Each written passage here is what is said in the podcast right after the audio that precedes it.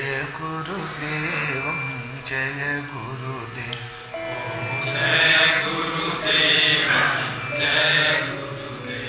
ओम अशरण शरण शरण प्रभुले। ओम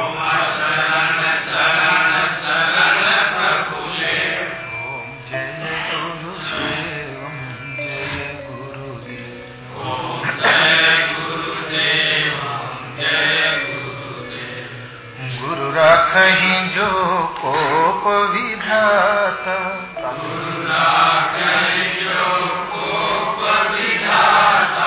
गुरु नहीं को जग ताता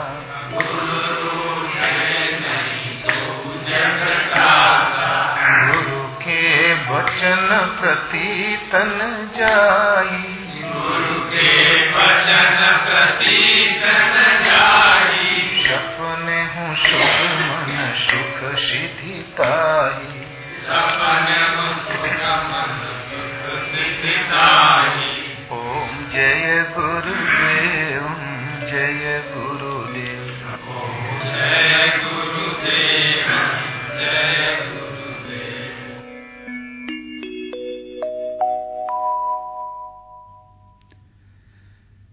छाओ छाओ रे फकीर, गगन में कुटी। अमृतवाणी के चरण के अंत में, पूज्य गुरुदेव के शब्दों में महापुरुष कबीर के उक्त पद की आध्यात्मिक व्याख्या प्रस्तुत है।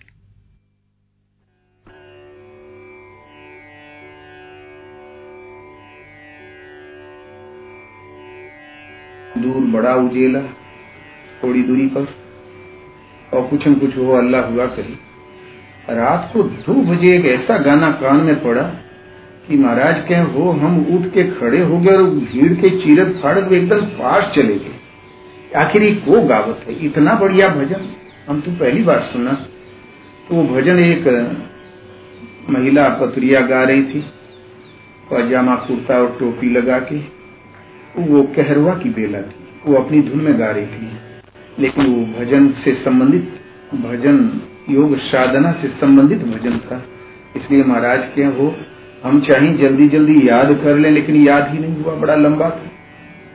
फिर भी एक दो लाइन बड़े संदेश से महाराज सुनाया करें कि छावो छावो फकीर, गगन में कूटी।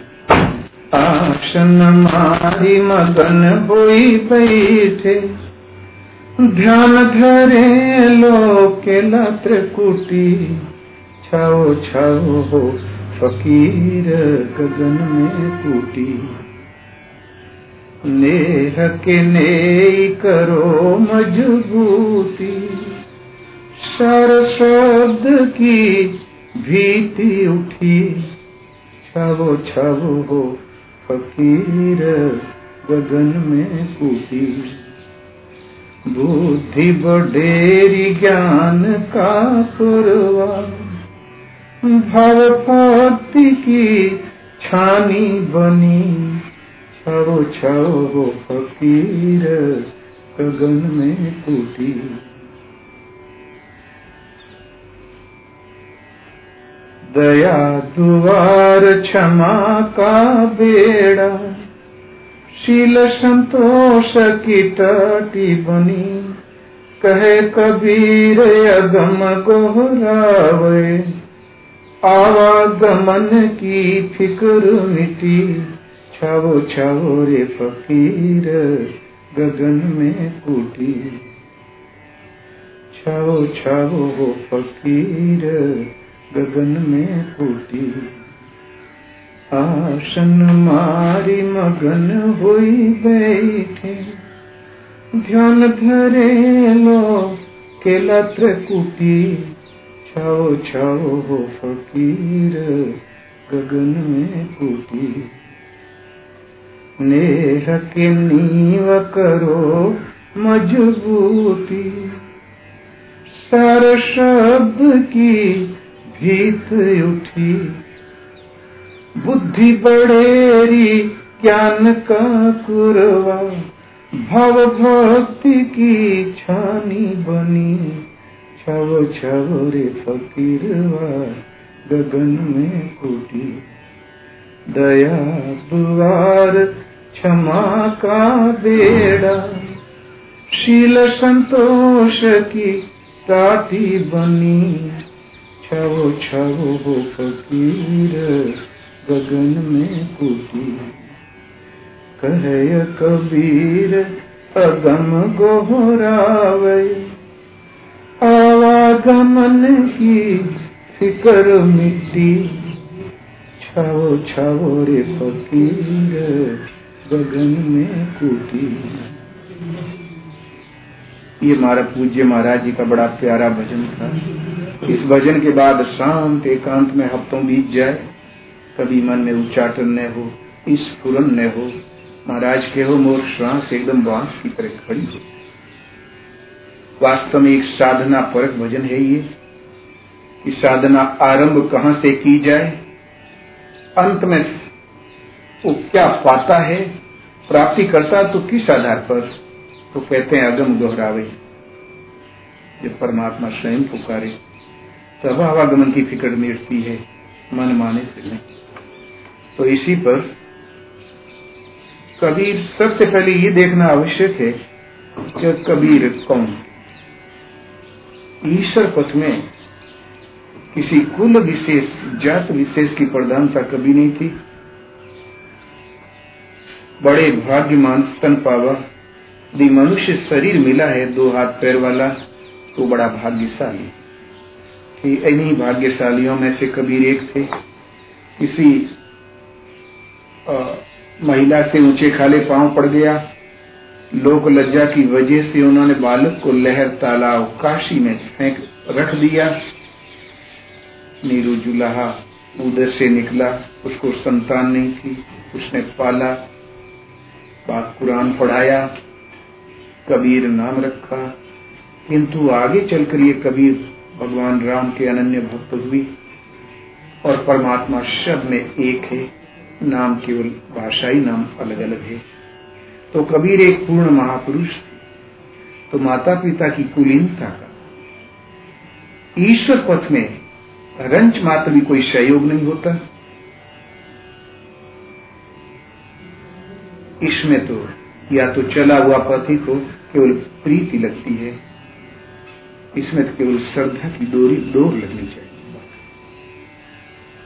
तो कबीर के चिंतन का नाम राम। जीव शिव सब प्रगटे, वे ठाकुर वे दास। कबीर और जाने नहीं एक राम नाम की आस। कबीर कहता है, इधर अपार जीवों की श्रृंखला। उधर शिव कल्याण तत्व की मान्यता। कबीर किसी को नहीं जानता, एक राम नाम की आस। वो स्वयं भजन करते थे और दूसरों को प्रेरित भी करते थे। कि राम नरम शिकवन दंड लागा, मरी जई बेका करी बे अभागा। राम का भजन क्यों नहीं करते हो? कौन दंड लागा? अरे अभागे मर जाओगे तब क्या होगा? चिंतन का नाम राम ही था। किंतु और और वो शग्न उपासक थे। निर्गुण नाम की सृष्टि में कोई उपासना न कभी थी, न है, न भविष्य में होगी। साहिब का घर दूर, लंबी पेड़ खजूर, चढ़े तो चाखे राम रस, गिरे तो चकना चूर। ईश्वर का घर कहीं बहुत दूर है और अपने कहीं अलग खड़ा है। चढ़ना और गिरना लगाई हुआ है। तो आप ही विचार करें सगुण उपासक के और क्या लक्षण होते हैं? यही तो यही तो कि परमात्मा अलग हो हम, अलग हो खोज बाकी। वो सगुण उपासक थे। उनके भविष्य विरह के भजन है। उन्होंने हर परिस्थितियों पर अपने भजन से, भजन के द्वारा समझाया। कहीं प्रेरणा के भजन है, कहीं साधना के आरंभ के हैं, कहीं सिद्धि प्राप्ति के हैं। कहीं स्वरूप की स्थिति के पश्चात का निर्णय है। इस भजन में कि साधक भजन फकीर भजन कैसे करे और भजन के परिणाम में वो क्या पाते तो छावो छावो हो फकीर गगन में कूटी। फिकर फार फकनी कर, साही कहे फकीर मतलब पूर्ण ग्रही सारी चिंताओं को अलग करके और निर्लेप होकर केवल प्रयत्नशील है प्रभु के लिए, ऐसा फकीर, उसका दायित्व क्या छाओ, गगन में कुटी छाओ। छाओ छाओ, अर्थात कॉन्टिन्यूस निरंतर। ये फकीर ही छा सकेगा लेवर में। लेकिन कहा छाओ? गगन में कुटी।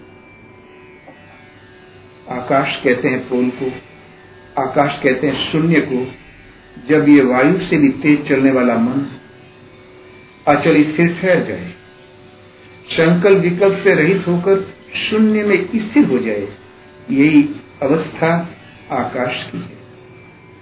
मन में पूरी सृष्टि निवास करती है। अशन वशन पशु वस्तु विविध विधि, बसमणि में रह जैसे, स्वर्ग नरक चरे अचर लोक बहु बसत मध्य मन तैसे। असन माने भोजन वसन माने वस्त्र, हर प्रकार की सुविधाएँ एक बहुमूल्य मणि में निवास करती है। ठीक इसी प्रकार स्वर्ग, नरक, अपवर्ग पर्यंत इस मध्य मन के निवास करता है। जब जिसका नंबर आता है, पिंड रूप में फेंकता है। विटप मध्य पुतरी का सूत न कंचु कभी नहीं बनाए। मन में तथा लीन नाना तनु प्रकटत अवसर पाए। एक वृक्ष में हर प्रकार के फर्नीचर विद्यमान है। सूत में हर प्रकार के वस्त्र विद्यमान है। चाहे साड़ी, झोली, कुर्ता, बनाओ, चाहे पैरासूट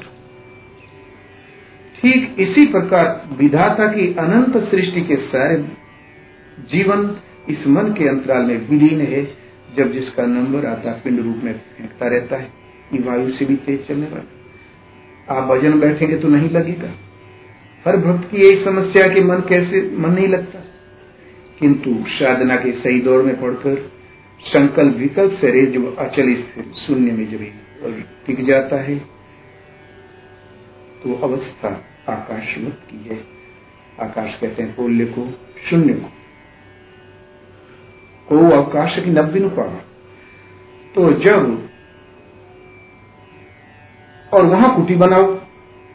सब लोग घर बनाते हैं, कोई समुद्र किनारे, कोई गाँव में बहुत बड़े बगीचे के अंदर।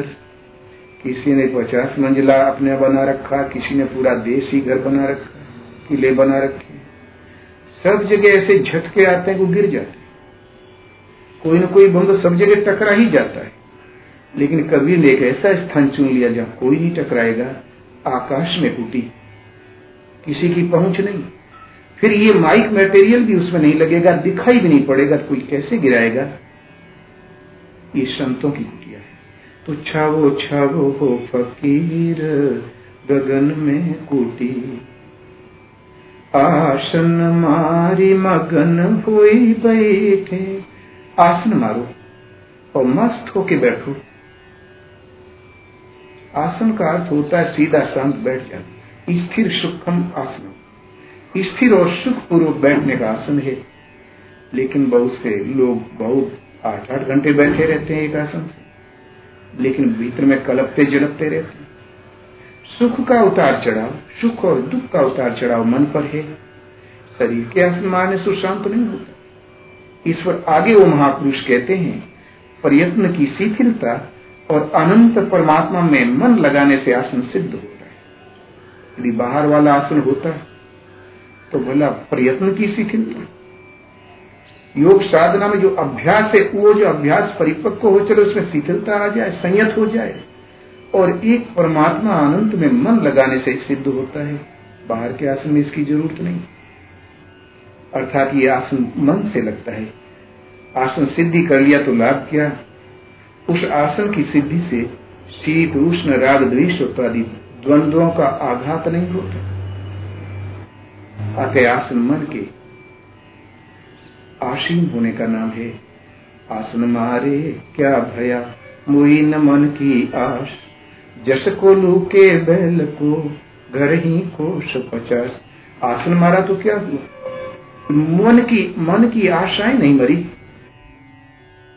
घर ही पचास कोष भ्रमण हो जाता है।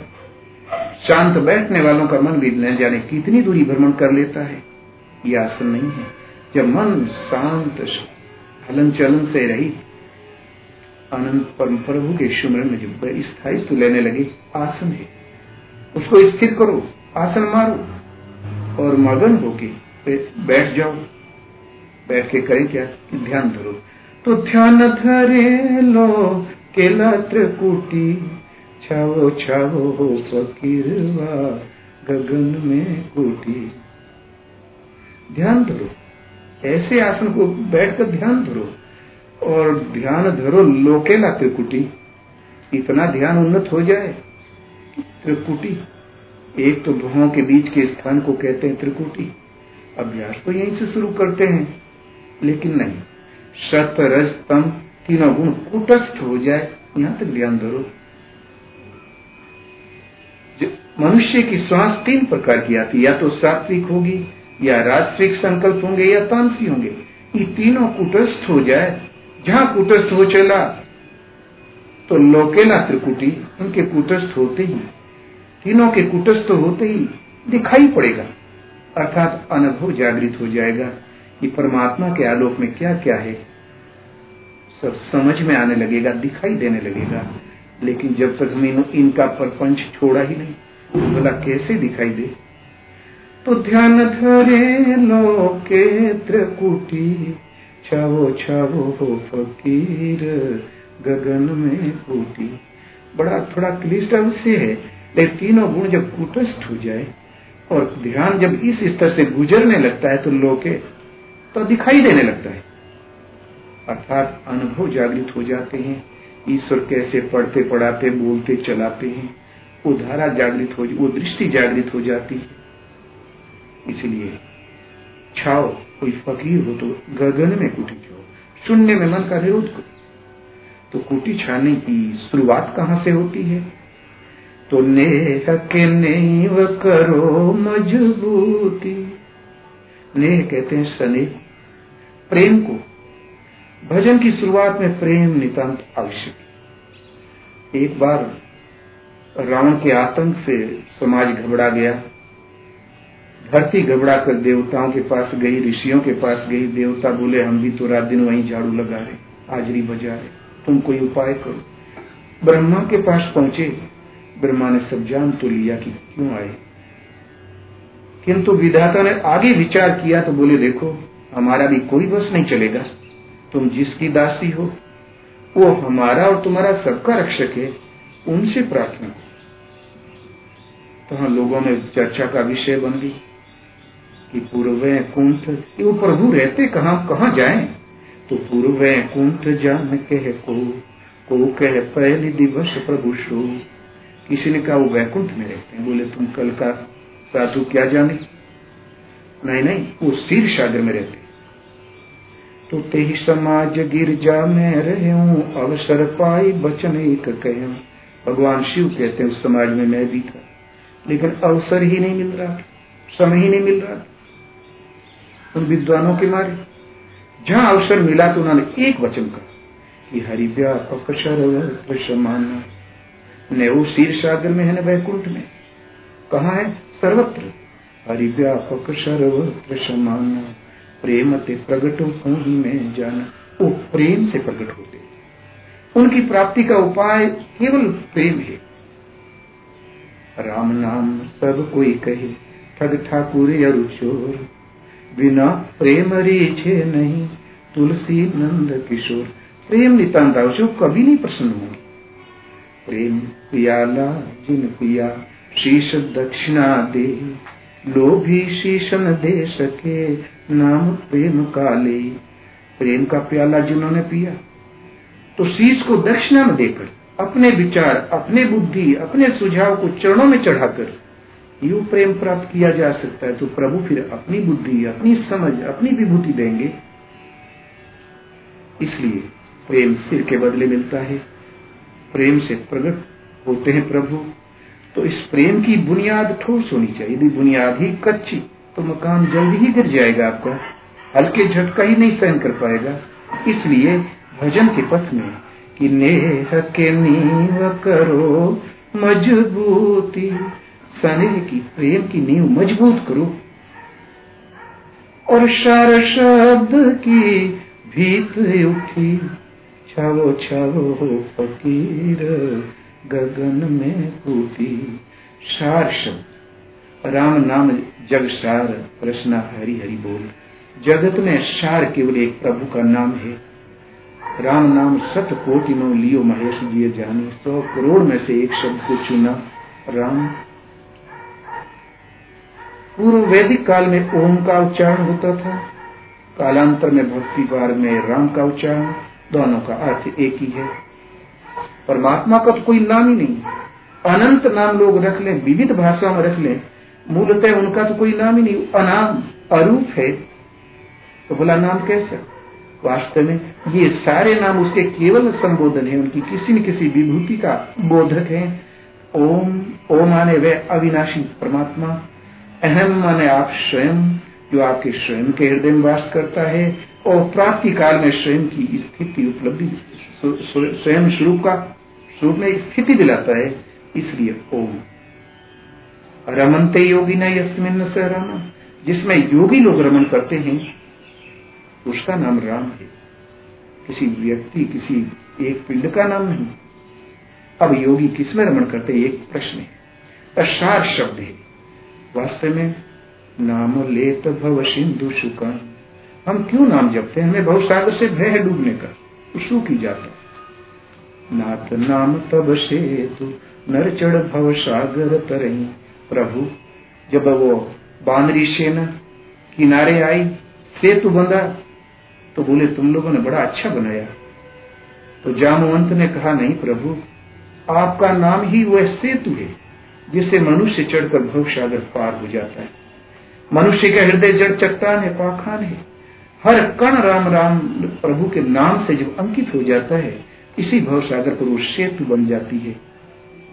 अर्थात पार होने का उपाय नाम, यही सार है शब्द और कोई नहीं। तो सार शब्द की भीति उठी, उसको कंटिन्यूस जपो इतना कि साधक नाम जपे ले लाए। वो सिद्ध यानी माती पाए। उसकी ल लगा लो लो लगा के जाप करो। सुमिरन, ऐसा कीजिए, जाने सुमिरन हार। इस ढंग से सुमिरन करो पर दर्शन नहीं।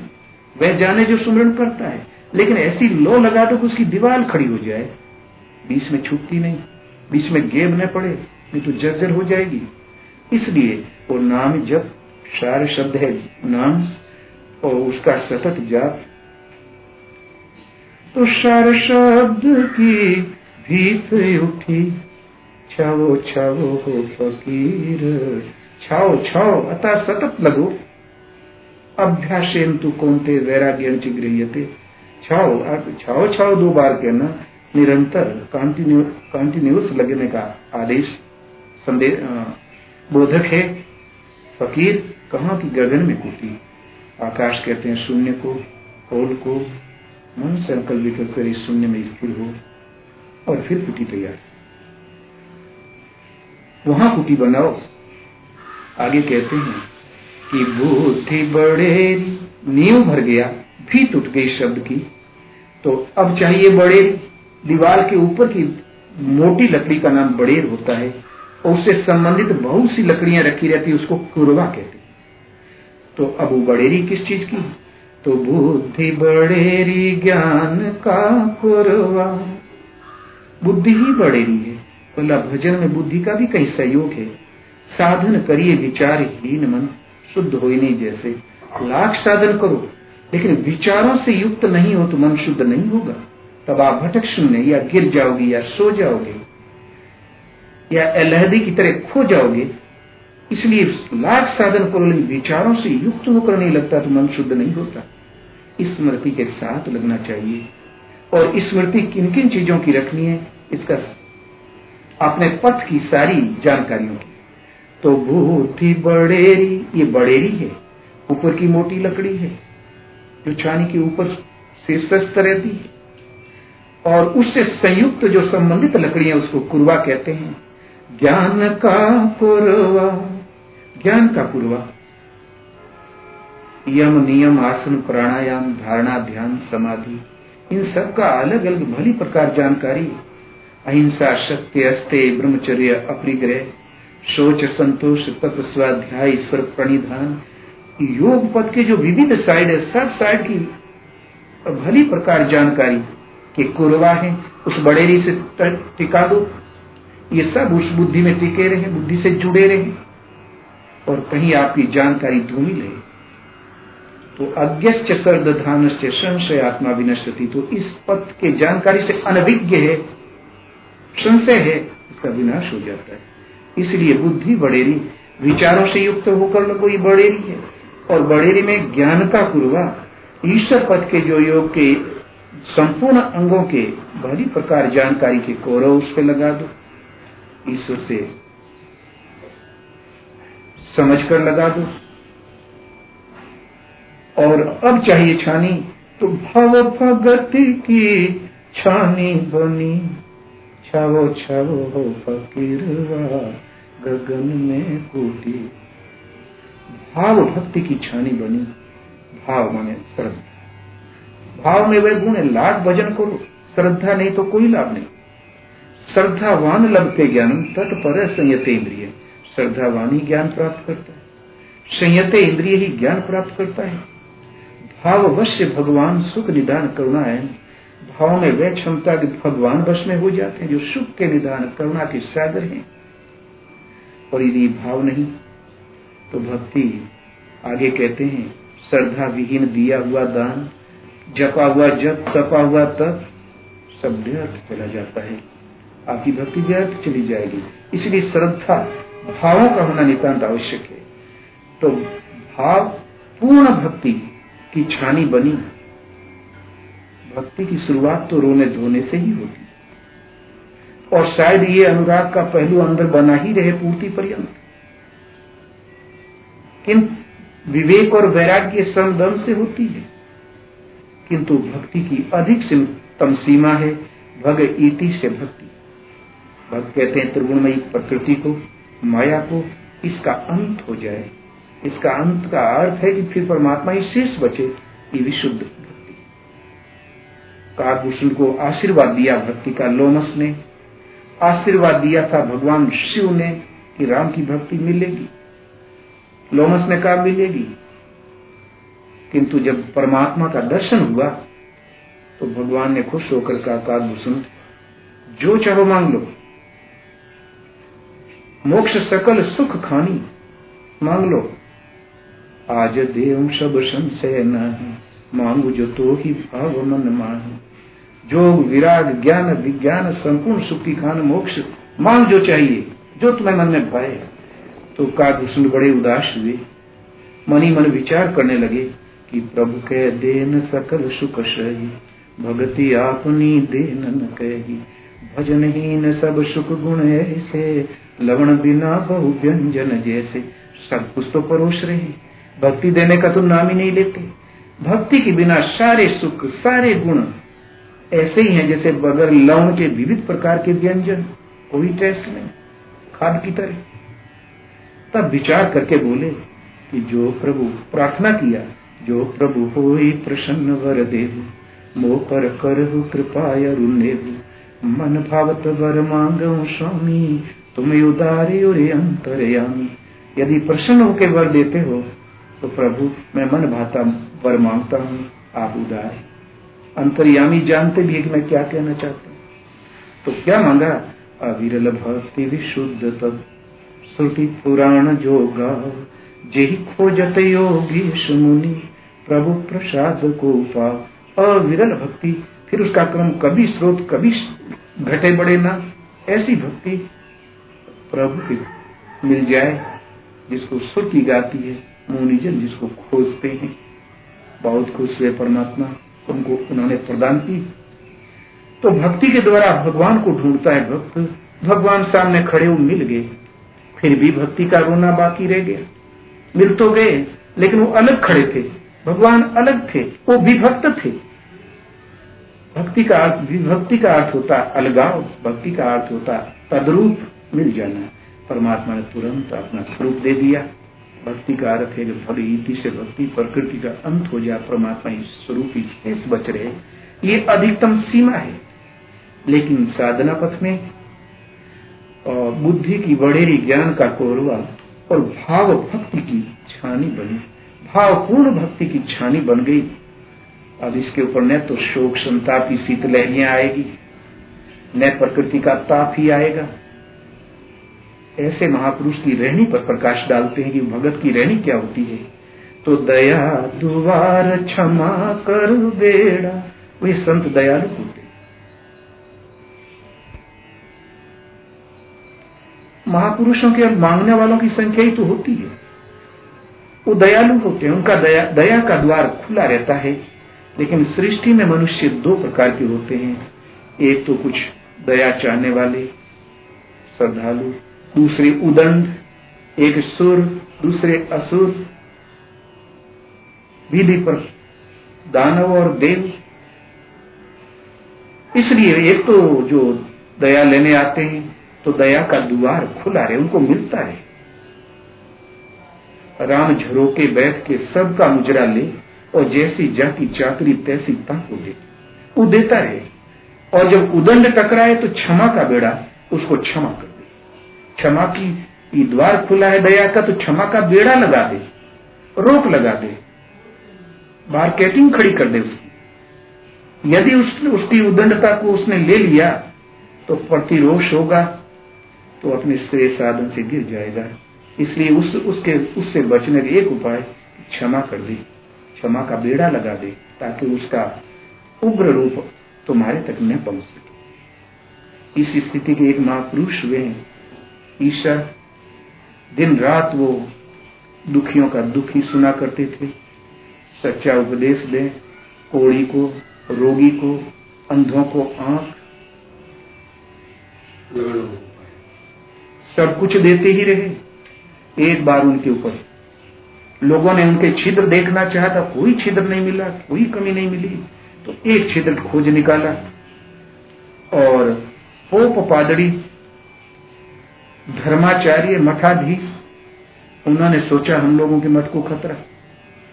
जिसको रूढ़ीवादी, धर्मावलंबी जिसे कहते हैं, उन्होंने राजा महाराजाओं की शिकायत किया, अनर्थ हो गया। परमात्मा ने जब पृथ्वी को बनाया तो छह दिन काम किया और सातवें दिन विश्राम किया। और इस यीशु ने विश्राम के दिन उस अंधे को आँख दी, काम किया। इसने घोर अपराध किया है, बाइबिल के खिलाफ है, धर्म के खिलाफ है। हंगामा किया तो पकड़े गए। पकड़ के जब सामने आए तो बोले, तुम्हारा ये अपराध है। बोले, कुछ काम ऐसे होते हैं जिसमें दिन छुट्टी नहीं होती। कल तक वो भिकमंगा अंधा न जाने कहा पहुँच जाता। है फिर भेंट होती कि नहीं होती। तो बेचारा अंधा का अंधा ही रह जाता। कल तक मेरी सांस का ही कौन ठिकाना? एक गरीब का उपकार करने से मैं वंचित रहता। मान लो तुम्हारे यहाँ युद्ध छिड़ गया है। तो क्या संडे को अवकाश पाते हो तुम लोग? ऐसे ही कुछ कार्य होते हैं जिसमें अवकाश नहीं रहता, वो दिन भी देना पड़ता है। लेकिन उन धर्माचार्यों ने बहुत ही हो हल्ला किया। अंत में ईशा की जब फांसी होने लगी ईशा ने प्रार्थना किया कि प्रभु, ये अज्ञानी है, अबोध हैं, तुम्हारे ही जीव हैं, इन्हें तू क्षमा कर।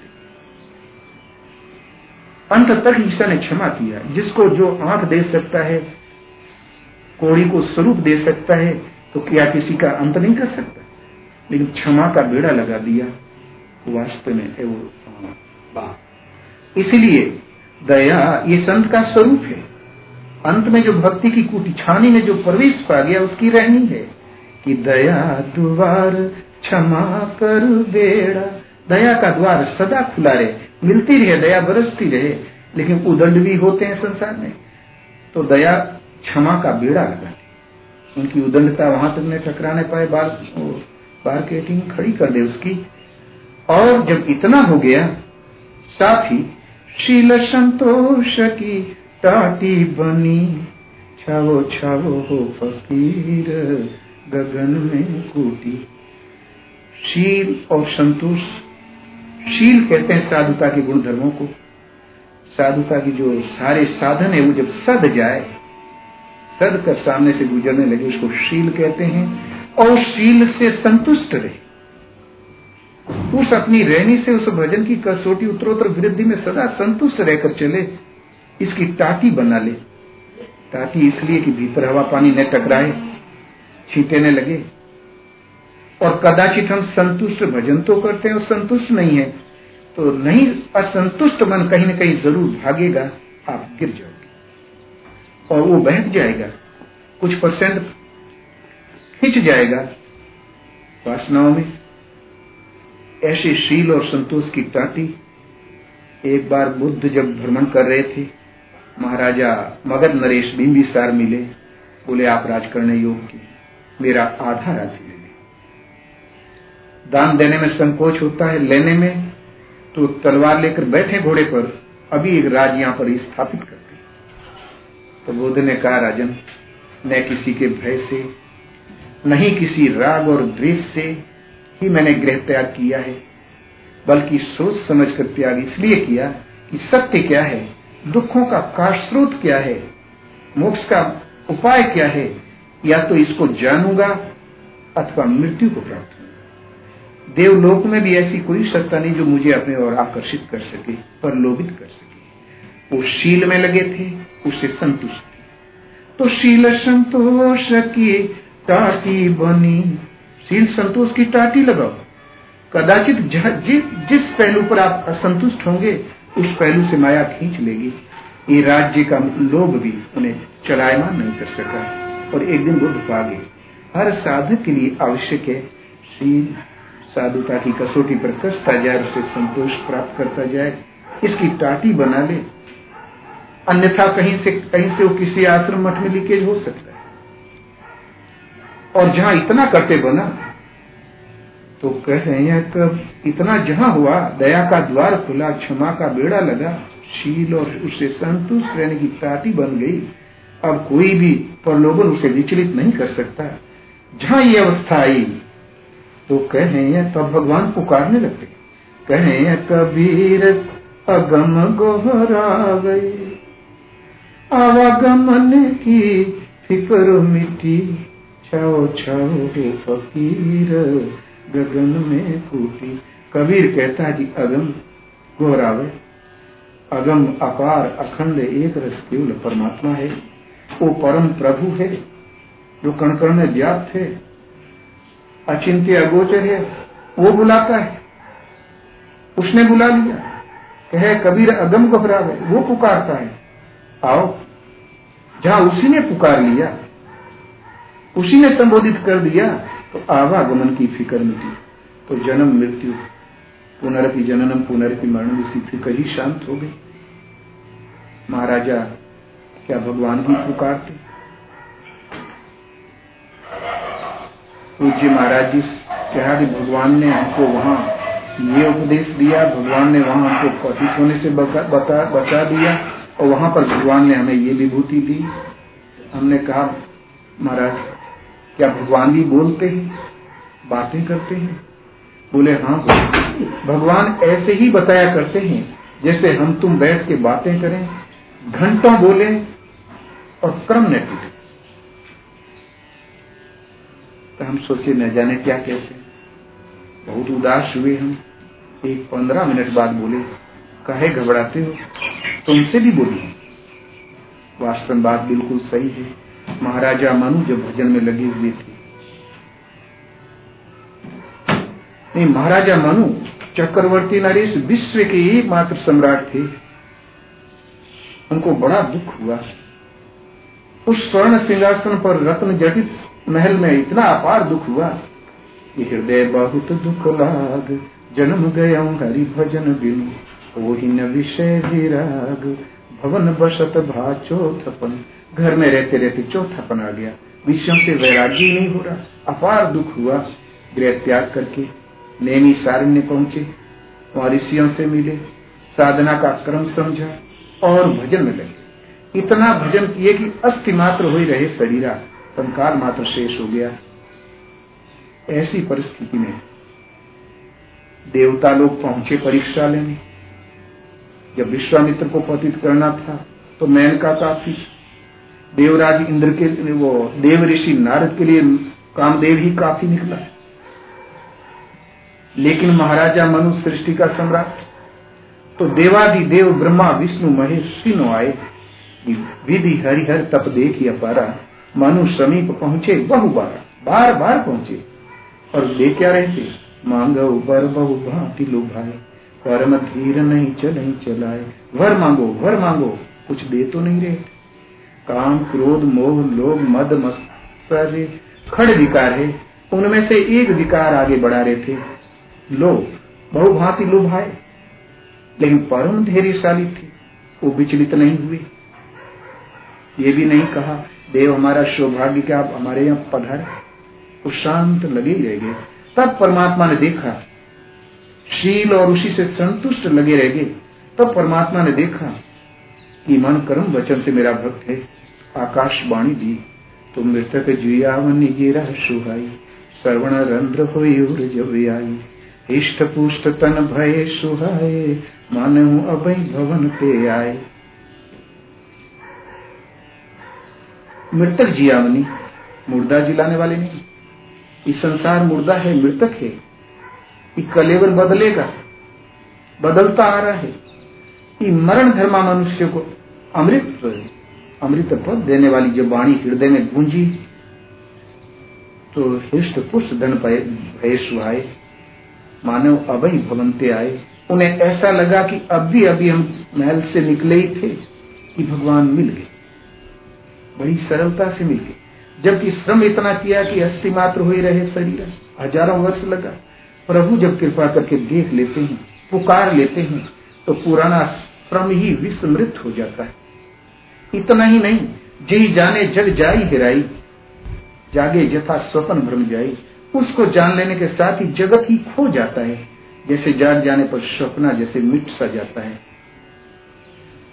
जब वो मिट ही गया तो दुख किसको महसूस हो तो उन्हें ऐसा लगा कि अभी हम महल से आए थे श्रम ही हमने कुछ नहीं किया तो अनायास मिल गए। भगवान ने पुकार। कबीर इसकी पुष्टि करता है भगवान बुला बताते हैं बोलते हैं। तो कहे कबीर अगम गोहरावे। वो, वो पुकारे। आवागमन की फ़िक्र मिटी जन्म मृत्यु जरा मरण की फ़िक्र समाप्त पूज्य महाराज जी इस पर एक ज़ोर दिया करें हमें बार बार पूरा संसार एक स्वर से तुम्हें साधु कहे। तो कि कुछ न मिली, एक दिन रोने को आँसू नहीं मिलेगा। केवल तुम्हें आत्मा साधु के अदे पुकार ले, तुम सब कुछ पा जाओगे, दुनिया कहे चाहे कबो न कहे। तुम्हारे पास कोई कमी नहीं रहेगी। तो आवागमन की फ़िक्र मिट्टी न जायते मृते वाह कदाचिन। जन्म और मृत्यु से परे तो केवल परमात्मा है। न भूया भूतवा वान भविता। अजो नित्य शाश्वतो यम पुराणो। न हन्यते हन्य माने शरीरे। अजन्मा शाश्वत नित्य परमात्मा है उस परमात्मा की प्राप्ति हो जाती है जब आवागमन जन्म मृत्यु का टकराव नहीं होता। अर्थात भजन नितांत आवश्यक है। भजन भी ऐसा करे कि चित्त संकल्प विकल्प से रही होकर शून्य में टिक जाए। सांस में सूरत की डोरी लग जाए, तत्काल कुटी बननी तैयार हो जाएगी। आसन मारो। मन को आशाओं से अलग करके लगाओ। ध्यान में लगो। जहाँ तीनों गुण लक्ष्य प्राप्त कर लोगे। बोलो, श्री गुरुदेव भगवान की